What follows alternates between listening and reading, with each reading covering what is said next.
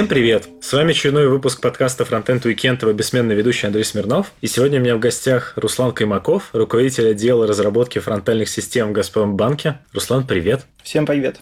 Чтобы вы понимали контекст, мы познакомились с Русланом, когда я пришел э, работать в Ramblers Digital Solutions обычным фронтенд-разработчиком в 2015 году. Давай, э, как обычно, начнем, в принципе, с того, как ты пришел э, в IT и оказался на том месте, где ты есть сейчас. Ты, насколько я знаю, начинал всю свою карьеру в IT чуть ли не в Ярославле. Да, все так. Я оттуда, там я родился, и, соответственно, начало было тоже там. А как, в принципе, оно все проистекало, из чего начиналось? Ну, все было достаточно банально. Нужно было как-то зарабатывать деньги. И это на тот момент оказалось такой самый э, доступный, простой способ. Собственно, работать через интернет, делать простейшие сайтики. Ну, собственно, так вот оно и началось. И в итоге, я так понимаю, что вот э, работа через интернет, она вылилась э, все-таки уже в какую-то первую работу, которая была именно в Ярославле. Ну, не совсем так. Сначала была веб-студия, моя собственная, где, собственно, я вот э, уже, скажем так, более легально занимался этой деятельностью. А потом уже, да, была работа полноценная в офисе, но это была не веб-разработка, это было Delphi.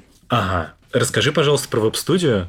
Как оно кажется со стороны, что разработчик, он приходит, и он сначала хочет э, чему-то там сам научиться и так далее. Но при этом я довольно часто слышу истории про то, как разработчик что-то поделал на фрилансе, а потом э, уже открыл сразу что-то свое. Как это работает? Здесь сложно ответить. Это больше, наверное, такое некое логическое продолжение. То есть, когда ты работаешь на фрилансе, это, ну, не у всех, конечно, но, наверное, чаще всего это какие-то разовые такие заказики, да, которые ты выискиваешь э, где-то на сайтиках специальных, а веб-студия – это такой некий следующий этап, следующий шаг, когда ты уже сам э, ищешь э, клиентов, ищешь заказы себе уже, там, может быть, в офлайне, да, там, ходишь по каким-нибудь компаниям, там, предлагаешь свои услуги, а рекламу какую-то пускаешь. Ну, то есть, это вот такое некое логическое продолжение. А как обычно вот э, все эти веб-студии заканчивают? Ну, то есть, вот как твоя история твоей веб-студии закончилась? Сделал последний заказ, и все, отошел отдел, новое больше больше не брал и пошел просто на работу. А сколько успел заказов сделать? Да немного, на самом деле, штук 5-6 было. Это какой год был приблизительно?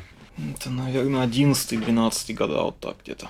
Окей. И, соответственно, чем ты после закрытия веб-студии занялся? Пошел в офис Delphi разработчиком ага. писать софтины, мультимедиа, обработка изображений, видео, а почему так получилось? Ну, это было достаточно интересное место, там были интересные наработки. Хотелось поучаствовать немножко вот именно в мультимедиа, в работе вот с этими штуками, а язык, собственно, был не сильно важен. И сколько ты вот там проработал? Два с половиной года. Ого. После этого ты куда пошел? Ну, после этого я остался там же, но сменил немножко вид деятельности, я уже там стал э, веб разработчиком, okay. а, но на тот момент еще был фуллстеком. А почему ты, в принципе, решил переехать в свое время из Ярославля в Москву? Ну, здесь длинный ответ будет. А, я первый раз уехал в Москву в 17 лет. Я здесь пожил два года. Потом уехал а, в Санкт-Петербург. Там год пожил, потом вернулся обратно к себе в Ярославль. Ну и, собственно, вот э, в 2014 году появилась возможность э, уехать обратно в Москву. Как бы мне всегда этот город нравился, поэтому я вот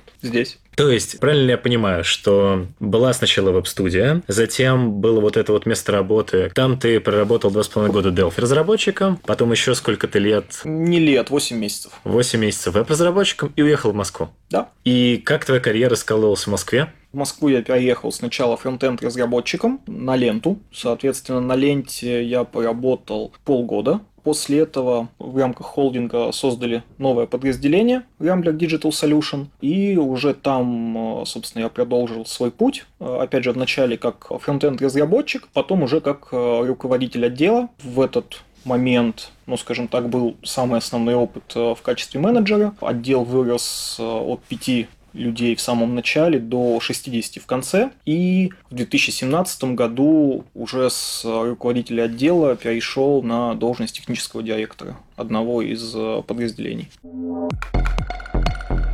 Теперь давай как раз на этом становимся поподробнее. Во-первых, мне интересно, как обычно, спросить, как в целом морально дается вот этот вот переход. Ну, то есть ты, будучи разработчиком, пилишь э, там сначала чуть ли не на фрилансе сайтики, вот, а затем, соответственно, в какой-то момент становишься руководителем этих разработчиков. Как вот этот процесс дался тебе? Как, соответственно, ты себя, не знаю, если можно так сказать, к нему готовил, и если даже не готовил, то как внутри этого процесса адаптировался?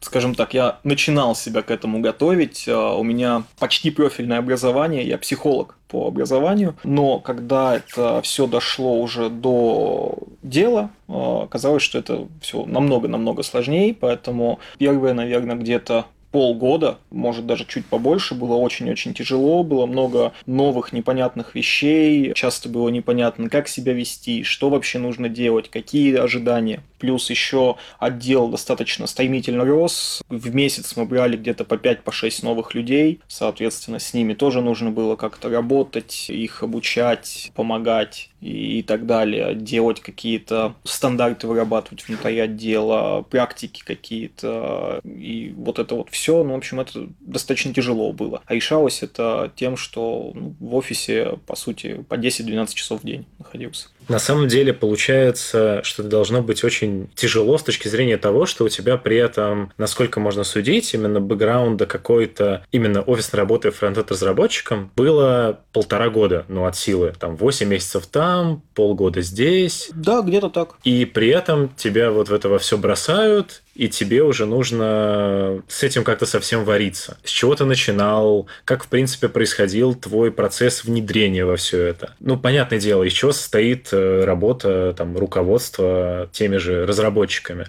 Это ты, очевидно, в какой-то момент начал э, собеседовать разработчиков и так далее. То есть, как вот именно процесс адаптации происходил у тебя? Ну, это все очень сильно зависит от э, целей, которые перед тобой стоят. То есть, у нас цель была достаточно простая простая, был очень большой объем э, разработки, было очень много проектов, которые мы делали с нуля, были проекты, которые нам передавали на поддержку, соответственно, везде нужны были э, люди, везде нужно было вообще разобраться, ну, собственно, в самом продукте, то есть, что нужно делать, что от тебя требуется и так далее. Безусловно, нужны были собеседования, сначала это было все хаотично, накидали какие-то вопросы, пошли собеседовать людей, потом, когда уже объемы стали достаточно большие, понятно, что так это работать не будет. Соответственно, была разработана такая некая система по основным вещам, опять же, по собеседованиям, по тому, как нужно общаться с людьми, насколько часто, о чем с ними нужно общаться, как правильно разговаривать о дальнейших целях, о дальнейшем развитии этих людей. То есть это просто вот, ну, то есть некий опыт, да, то есть вначале к каждой встрече, к каждому собеседованию была подготовка там от нескольких часов до иногда нескольких дней в особо таких сложных случаях. Потом уже это все с опытом э, стало немножко легче и, соответственно, быстрее происходило. Ты вот упомянул, что у тебя почти профильное образование. Насколько ты для себя понимаешь, насколько тебе образование психолога помогло в скорости освоения на данной должности? Ну, я думаю, что достаточно сильно помогло, потому что гораздо легче общаться с людьми, гораздо легче их понимать э, и, ну, скажем так, гораздо легче выходить на одну волну вместе с человеком. Довольно часто вот это становится камнем преткновения, то есть э, довольно часто руководителями становятся люди, которые при этом вчера были разработчиками, сегодня не стали руководителями, при этом они как раз э, испытывают проблемы в том, чтобы выйти на один уровень э, вот этого вот общения. Ну, то есть вот если, допустим, вот я вчерашний разработчик, у меня нет бэкграунда психологии, как вот мне найти общий язык с человеком? Ну, я думаю, что сразу у тебя будут большие проблемы с этим. Ну, то есть я шел к этому сознательно, да, то есть я когда сюда уже приходил фронтенд разработчиком, у меня уже была в голове мысль, идея, что я буду двигаться в сторону тим лида. То есть, да, это были более скромные планы, чем вот э, получилось на самом деле, но тем не менее. То есть это было вот сознательное э, движение. А так, на самом деле, разработчику, который, скажем так, не очень любит общаться с э, людьми или любит общаться, но не со всеми людьми, а только вот кто ему близок по духу, кто уже вот по умолчанию находится с ним на одной волне, ему, конечно, очень-очень тяжело. И, если честно, я думаю, что это может э, лечиться только опытом, ломать себя, э, учиться общаться с любыми людьми, независимо от того, нравится тебе этот человек или ты к нему негативно относишься. То есть очень важно не показывать да, свое негативное отношение к человеку. Да. Особенно это на собеседованиях очень важно. Да. То есть у тебя после собеседования в любом случае должно остаться у любого кандидата положительное впечатление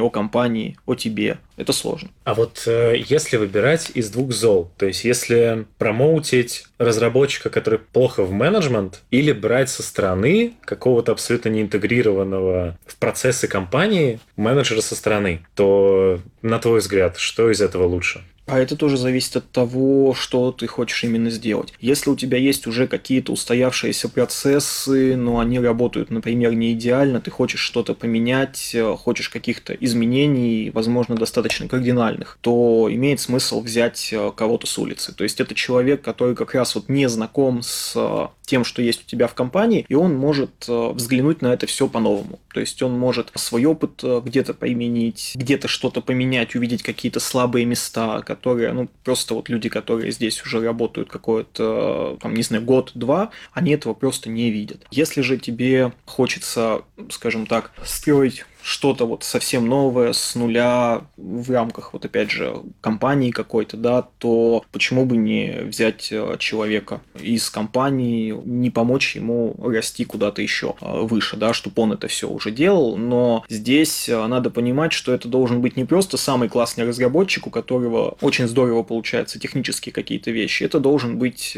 человек, может быть не самый сильный технически, но у него должно быть у самого желание заниматься этими вещами вещами. То есть у него должно быть э, желание общаться с людьми, заниматься менеджерской работой, писать письма, назначать встречи какие-то, ну вот все, что с этим связано. Если у него этого желания нет, то, скорее всего, ну, то есть ничего не получится вообще. А вот что делать, если таких разработчиков, которые хотят писать письма, категорически просто нет? Везде сплошь те, которые просто хорошо пишут код. Сидеть плакать.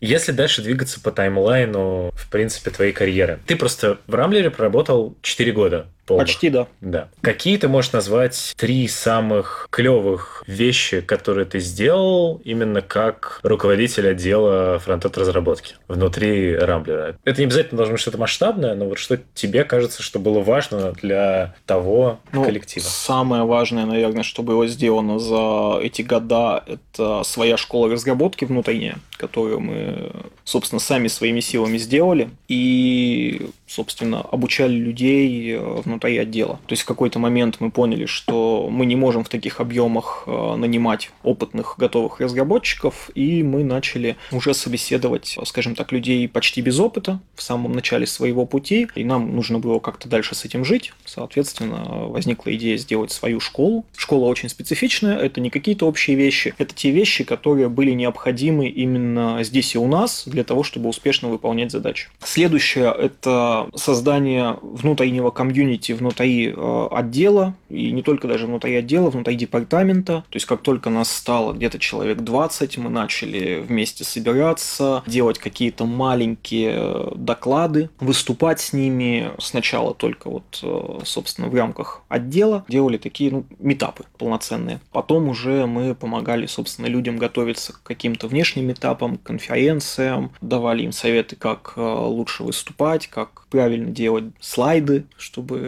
все было классно. Ну и последнее, я думаю, что это создание некой внутренней культуры. То есть, когда людям хотелось идти на работу, да, то есть создание таких условий, когда людям нравилось то, чем они занимаются.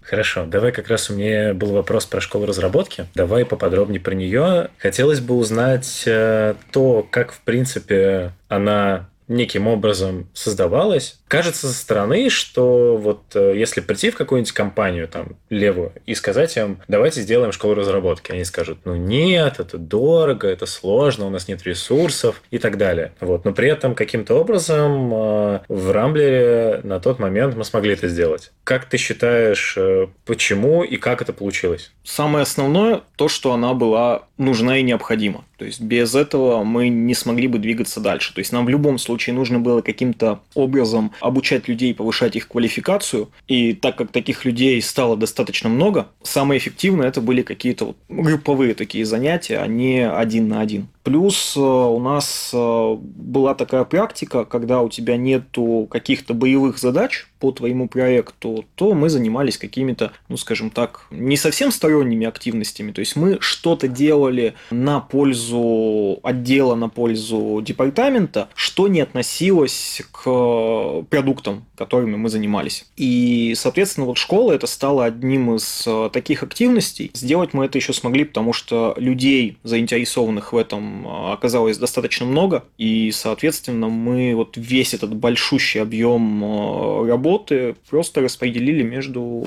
людьми. Угу. Давай для аудитории, которая этих подробностей не понимает, не знает. Давай начнем с сначала вот создания вообще вот программы. Давай, да? То есть давай. Э, до того, как э, начать выступать с лекциями какими-то там и заданиями, нужно это все сначала написать. Собственно, у нас этого ничего не было. Как я раньше сказал, то есть школа была специфичная для нашего отдела, для наших задач. То есть мы сначала сели с... Э, у нас была такая должность, руководитель группы. Мы с ними сели и составили список тех вещей, где у наших младших разработчиков э, точно были пробелы некие, что нужно было подтянуть. Соответственно, из этих таких вот общих-общих тем мы составили уже такую некую программу, содержание, и дальше уже начали, ну, скажем так, набирать э, людей, которым интересно было бы этим позаниматься. Опять же, из отдела. То есть на тот момент у нас уже было человек 50, соответственно, мы могли легко себе позволить найти таких э, людей. И э, люди забирали, собственно, себе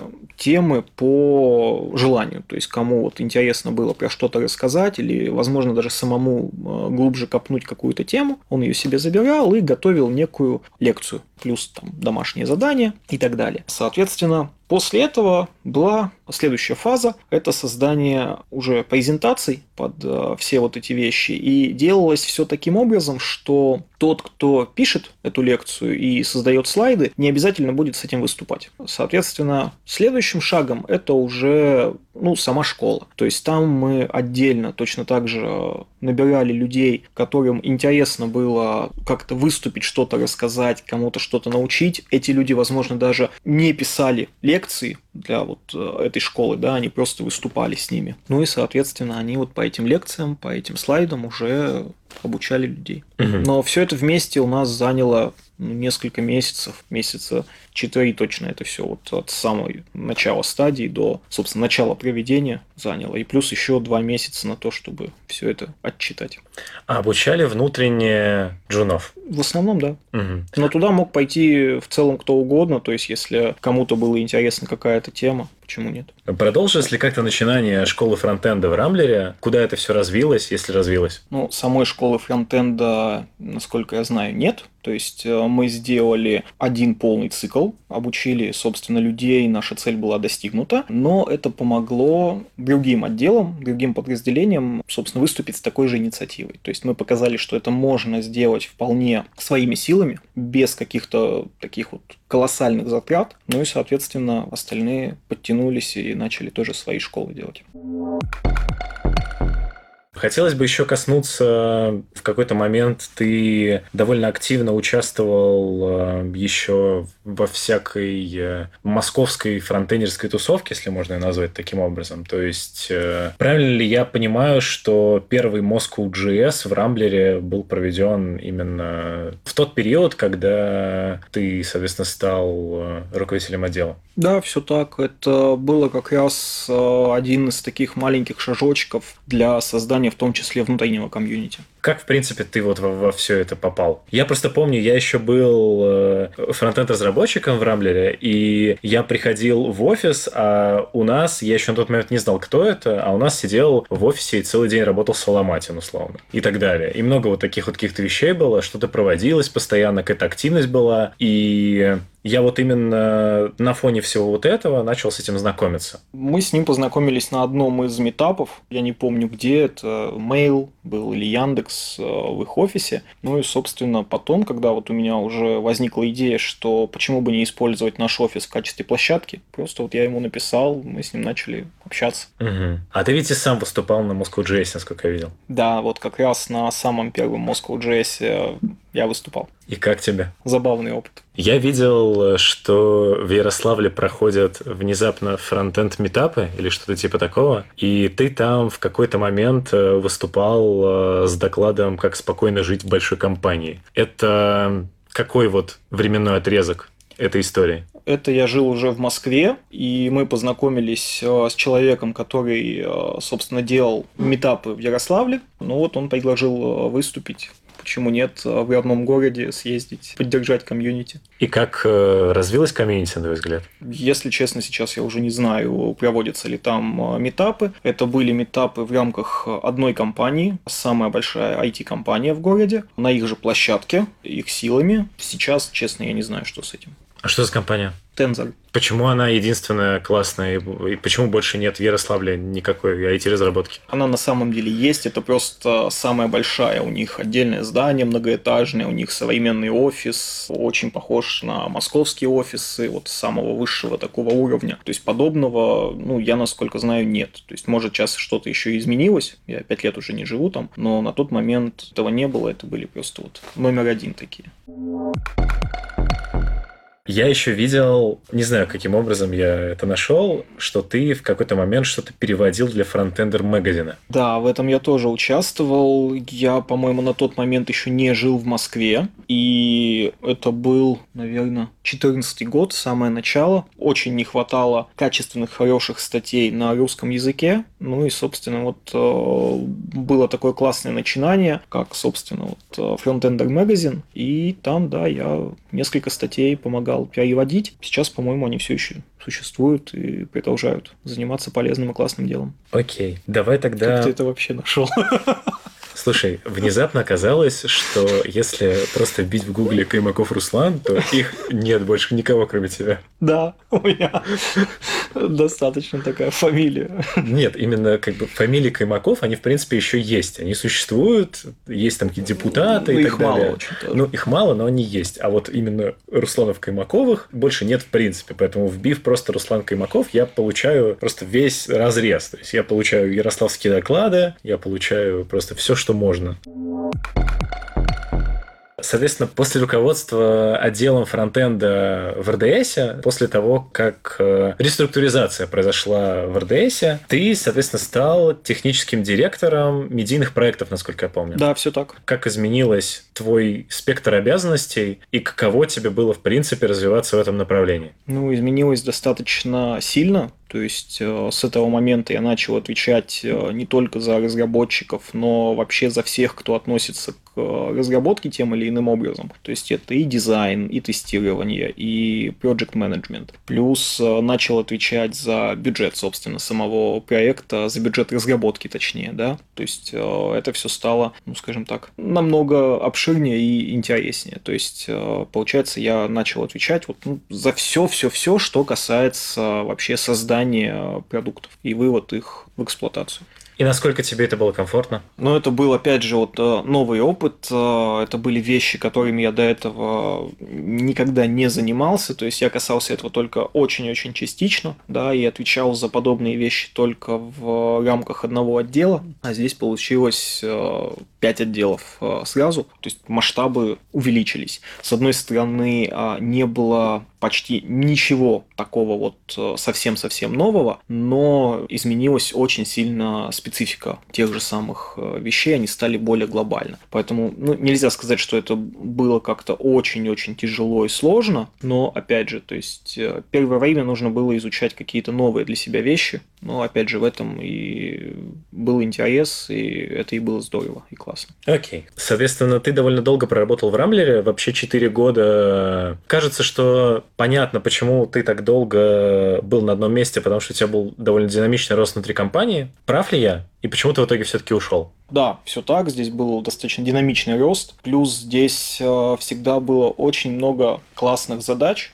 которые, ну, скажем так, требовали от тебя постоянно какого-то движения. Я считаю, что это вот самое-самое важное для любого человека, для любого специалиста, неважно в какой вообще области, это постоянно изучать что-то новое, постоянно новый опыт какой-то получать, да. И здесь э, всегда были отличные условия для вот именно этого. Плюс э, здесь были всегда отличные люди, с которыми, в принципе, было а, очень классно общаться, в том числе вне работы. Ну, собственно, это вот все позволяло так долго здесь находиться. А ушел, ну, потому что захотелось немножко в новую область уйти. То есть я в банках э, и вот вообще в финансовых таких э, штуках никогда не работал. Более того, я всегда считал, что вообще это жутко в такие места идти, и айтишник никогда в жизни не должен э, работать в подобных местах. И здесь это, скажем так, для меня такой некий челлендж, испытание, посмотреть, как оно не где-то сбоку, да, или общаясь с людьми, которые работают э, в этой области, а попробовать это все самому на себе. А ты ведь, получается, ушел э, руководить не только фронтендом, правильно я понимаю? Да, все так. Э, я сейчас руковожу веб-фронтендом и мобильной разработкой. На новом месте работы у тебя, получается, еще больше расширился спектр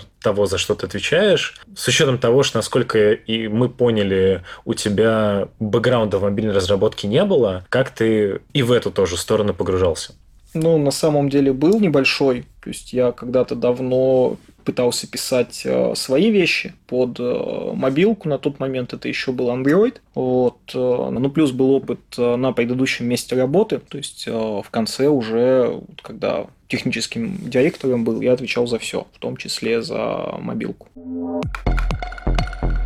Если посмотреть ретроспективно вот на всю твою карьеру, допускал ли, что она протечет именно вот таким образом? Нет, конечно, нет. А в принципе, для тебя разработка это был э, как очередная ступенька, или ты такими категориями тогда не мерил? Ну, я думаю, что каждый вообще этап э, в жизни любого человека это какая-то ступенька. Если именно про разработку, то на текущий момент я и дальше хочу связывать вот все свои там ступеньки именно с этой областью. Нет, я больше имею в виду вот э, на, на примере себя. Я, приходя разработчиком в условную компанию, я при этом понимал, что я не хочу работать разработчиком всю жизнь, что я хочу, соответственно, расти дальше именно вертикально, хочу руководить разработчиками. Ну да, конечно. То есть, э, опять же, когда я здесь начинал работать, то есть у меня сразу было желание и мотивация идти вот э, дальше именно вертикально. Окей, а сейчас у тебя есть какие-то мысли, в принципе, куда уже дальше можно расти из нынешней расстановки сил? Ну, здесь сложно так вот сразу сказать. То есть, с одной стороны, есть э, потенциальные возможности пробовать себя в каких-то новых областях. Ну, то есть, как вот я сейчас ушел абсолютно в иную, скажем так,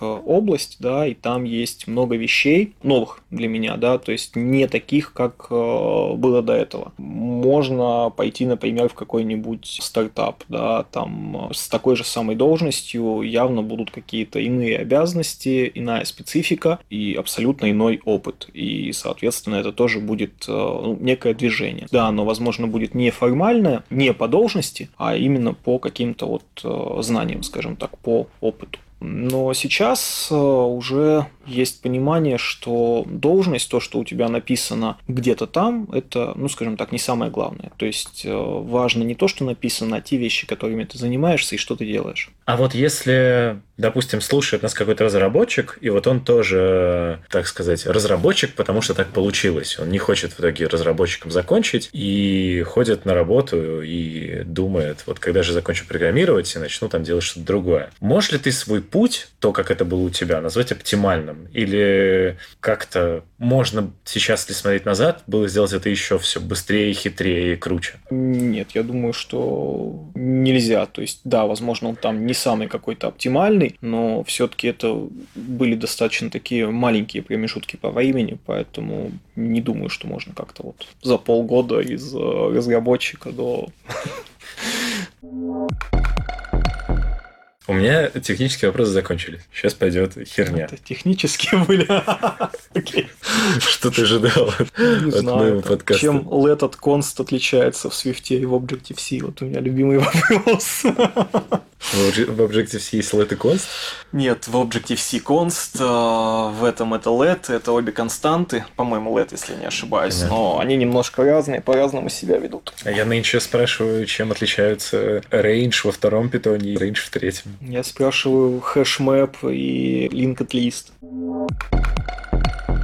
Вот мы поговорили с тобой про Ярославль. Как, на твой взгляд, в принципе, есть ли какая-либо перспектива, ну, если я из условного Ярославля, Костромы и так далее, вот всех этих городов на периферии, но не очень далеко, есть ли смысл в них оставаться и пытаться там сделать карьеру? Ну, это опять же зависит от того, что тебе хочется. То есть есть много людей, которые не хотят уезжать в Москву, которым некомфортно в таком количестве людей, э, с такой движухой, да, то есть им хочется чего-то более тихого, более спокойного. Сейчас, опять же, если мы вот именно про разработчика, да, говорим, есть э, куча возможностей э, выйти по задачам, по доходу на тот же уровень, э, который есть у людей в Москве. Но понятно, что у тебя не будет офиса такого, у тебя не будет, скорее всего, большой-большой команды там из 15 человек, которые работают вместе с тобой над одним продуктом, да, то есть есть специфика. Но в целом, ну да, это возможно, то есть не обязательно уезжать. Ну, плюс еще есть фриланс там тот же самый. Ну да, да, в том числе. То есть сейчас э, многие компании готовы взаимодействовать с людьми по удаленке, да, то есть не обязательно в офисе появляться, и вполне спокойно можно работать из дома. В том числе можно устроиться в компанию там в США, в европейские какие-то компании, да, и опять же оставаться дома. То есть почему это в том числе классная возможность начать путешествовать. То есть ты не сидишь э, в офисе, у тебя есть, э, ну, не то, что куча свободного времени, да, то есть понятно, что работа у тебя есть, но у тебя есть возможность возможность э, ее делать почти в любой точке земного шара. К слову, про путешествия. Если посмотреть на твой Инстаграм, то у тебя постоянно огромные длинные путешествия куда-то. Причем, насколько я понимаю, частенько эти путешествия на машине. Вопрос в том, насколько ну, во-первых, правильно ли, да? Ну да, все да. так. Я достаточно часто путешествую, и действительно часто я путешествую на машине. Я это очень люблю. Насколько тяжело спланировать заранее и отправиться в путешествие на абсолютно чуть ли не другой конец континента на собственной машине? Ну, на самом деле не очень тяжело. То есть последнее путешествие я собирался на машине доехать из Москвы до Амстердама, но в Польше посмотрел прогноз погоды, там были дожди, и, собственно, все тут же поменялось и я поехал в Италию. Вся фишка таких путешествий в том, что не обязательно досконально планировать каждый свой шаг, можно только, ну скажем так, общие какие-то пожелания, куда бы тебе хотелось э, поехать, что бы тебе хотелось посмотреть, и ну какой-то следующий ближайший шаг, да, то есть следующую гостиницу, следующую точку остановки или что-то такое.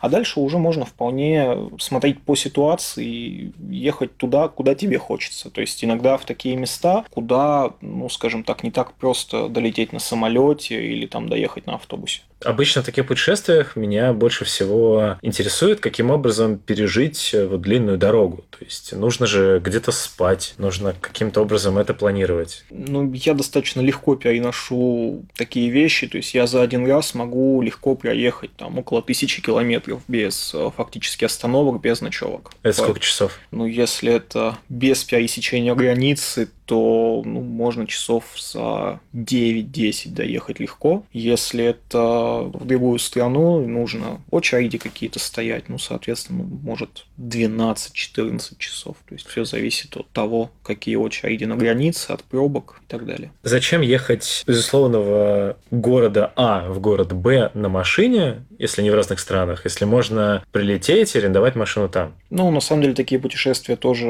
были и тоже достаточно много. То есть это больше зависит от желания, скажем так. То есть и так, и так классно. Сейчас вот э, через два месяца я поеду в Италию, туда я полечу на самолете, там уже возьму машину и, собственно, буду по всей Италии кататься. Ты в целом, насколько я знаю, любишь машины. Я нашел э, профиль на драйве, или как эта штука называется, да? Соответственно, у тебя там какая-то в Ярославле стоит еще гоночная машина. Можешь про нее рассказать? Да, стоит. Я раньше очень сильно увлекался гонками, сам участвовал в подобных мероприятиях, легальных и не очень. Там, да, сейчас стоит машина, которая подготовлена для участия в соревнованиях, но, к сожалению, в основном она стоит. Ну, а ты в целом этим продолжаешь еще заниматься или уже нет? Ну, скажем так, сейчас нет, но есть э, очень большое желание начать по новой этим заниматься. Уже более легально и более профессионально. Окей, okay, хорошо. Вот у нас есть, э, соответственно, какая-то там э, лада. Сколько времени, какие бюджеты нужны, чтобы переделать ее под гонки? Ну, у меня на это ушло 8 лет. Машину я покупал новую, специально под э, вот эти задачи. По деньгам за все 8 лет, ну, где-то около миллиона ушло. А при этом в этих гонках можно было что-то выиграть? Деньги нет. Это просто удовольствие ради удовольствия? Ну да, это как хобби. Давай перейдем к моим стандартным вопросам. Во-первых, я давно не спрашивал про никнейм. Тебя спрошу, произнести не смогу, но он что-то означает? Нет. Мне когда было лет 12, э, я прочитал книжку «Идущая в ночь Васильева». Ну и, собственно, мне нужен был какой-то ник в интернете, ну вот я его и взял. А все приписки, которые есть, э, добавлял, потому что он был уже везде занят, так как это оказалось э, достаточно известное, популярное израильское имя. Думал ли ты, кем бы ты хотел стать, если бы не стал разработчиком? Я знаю, что ты начинал чуть ли не с того, что ты что-то пилил ты там. Ну, это не была мечта, да. У меня был а, интересный период а, в жизни, когда я пилил лес. А вообще мечта была стать биологом. А, ну, что ты хотел делать? Ну, если честно, тогда я уже не помню, но я хотел быть э, каким-то вот ученым, связанным с биологией. Мне всегда очень эта наука привлекала. Вот, ну... А что пошло не так? Почему психолог в итоге, а не биолог? Изначально основное образование это все-таки информатика, вот, то есть э, психология это второе образование. Туда я пошел, ну, потому что, собственно, вот как раз нужен был э, такой некий опыт и помощь в понимании людей, в прокачке коммуникативных каких-то навыков. А почему не биолог? Ну, скажем так, э, в 14 лет, когда я начинал как раз вот все эти айтишные штуки свои, то есть э, тяжело было, скажем так, найти какое-то занятие по биологии, которое бы тебе приносило доход. Справедливо. React, Angular, Vue или Ember? Angular. Почему? Это готовая классная экосистема, в которой ты сразу начинаешь создавать э, продукт и решать э, бизнесовые задачи, а не две недели там или больше сидишь и выбираешь, какой бы пакетик тебе поставить, чтобы все заработало. Но, конечно, там гибкости у тебя немножко поменьше. А если вот остальные расставлять в порядке их э, плохости, я бы не говорил, что что-то там плохое, то есть каждый инструмент в целом неплох, то есть здесь больше, наверное, зависит, опять же, от э, каких-то бизнесовых задач, то есть я считаю, что любые технологии, они должны быть не просто ради технологий, они должны помогать бизнесу зарабатывать деньги, да, то есть, э, соответственно, твой инструмент должен быть таким, чтобы как можно быстрее можно было бизнес-задачу решить. Поэтому можно писать на чем угодно, если это будет наиболее оптимально. Окей. Какая, на твой взгляд, справедливая справедливая зарплата фронтенд-разработчика в Москве? Зависит от уровня самого разработчика. Не, Я... справедливая, справедливая означает, э, что э, вот если бы не было жесткого рынка, не было недостатка в разработчиках, сколько вот ты как условный руководитель в своем стартапе заплатил бы обычному фронтенд-разработчику? Ну, я думаю, что по текущему состоянию, ну, 1120. Справедливо. Да. Это вполне. медлу. Ну, скажем так, начинающему медлу. А вот э, обычно люблю спрашивать еще, вот на твой взгляд, есть ли какой-то максимум, выше которого уже условно разработчику платить не стоит, а уже только каким-то более вышестоящим должностям? Скажем так, не обязательно всегда наиболее высшая должность – это большая зарплата. То есть э, вполне может быть такая ситуация, когда очень классный технический специалист получает больше, чем его руководитель. Ну ладно, спрошу по-другому. Вот мне в прошлом подкасте сказал э, Егор Бугаенко, что разработчик должен получать очень хороший 25 тысяч долларов в месяц. Вот я считаю, что это сумма где-то из не просто с потолка, а это где-то космос, который нереально недостижим. Что ты можешь сказать на этот счет? Ну, я думаю, что 25 тысяч, да, это немножко все-таки многовато, но, опять же, здесь надо отталкиваться от э, самих людей. То есть э, у всех людей могут быть разные потребности, да, то есть может быть э, вполне ситуация, когда есть офигенный специалист технический, который просто, ну вот, все знает, да, может тебе сделать э, сложную систему быстро, без ошибок, э, и все там будет классно, но у него достаточно низкие потребности вот именно в каком-то бытовом плане, да, ну, то есть ему так комфортно.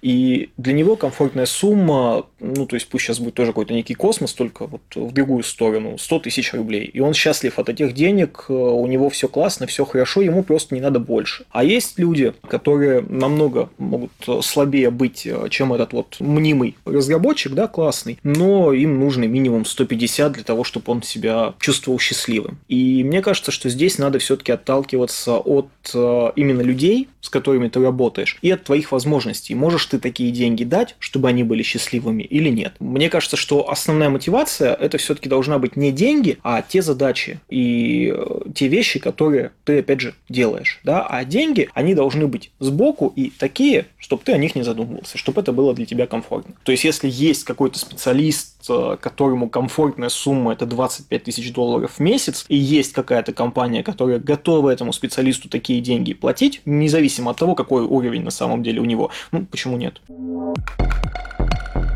Моя самая любимая рубрика под названием «Готовим вместе с фронтенд-разработчиком». Умеешь ли ты готовить? Немного. Тогда назови, пожалуйста, свое самое любимое или самое сложное блюдо, которое ты когда-либо готовил, и какую-нибудь забавную историю, связанную с этим. Это будут два разных блюда. Самое любимое – это стейк. Вот, а самый смешной случай, когда я готовил котлеты, и пока вот я их поставил на плиту, я про это забыл, пошел делать какой-то очередной заказ. Это вот 11-12 года были. Забыл, что они там а, стоят, и вспомнил, когда уже дым был везде, где только можно. И что в итоге с котлетами было? Просто угольки? Да, да, это были угольки. Хорошо. Напоследок, гость моего подкаста обычно советует что-то моим слушателям. Это может быть что-то более техническое, там доклад какой-нибудь или еще что-нибудь, или что-то более напутственное, абстрактное. Что ты можешь посоветовать? Ну, наверное, в моем случае это будет что-то такое напутственное, абстрактное. Хотелось бы пожелать всем а, заниматься теми вещами, которыми им хочется заниматься. То есть, чтобы от а, своей работы каждый человек получал кайф. Хорошо, спасибо, Руслан, большое, что, в принципе, приехал. От себя, как обычно, хочется добавить, чтобы вы э, не забывали поставить лайк этому выпуску и поделиться им со своими друзьями. Также обязательно подписывайтесь на данный подкаст в SoundCloud и в iTunes. Вступайте во все наши группы в социальных сетях, телеграм-чатики и так далее. Спасибо всем, кто поддерживает меня. Мы продолжаем показывать человеческую сторону фронтенда и не только. Услышимся на следующей неделе. Пока-пока. Пока. -пока. Пока.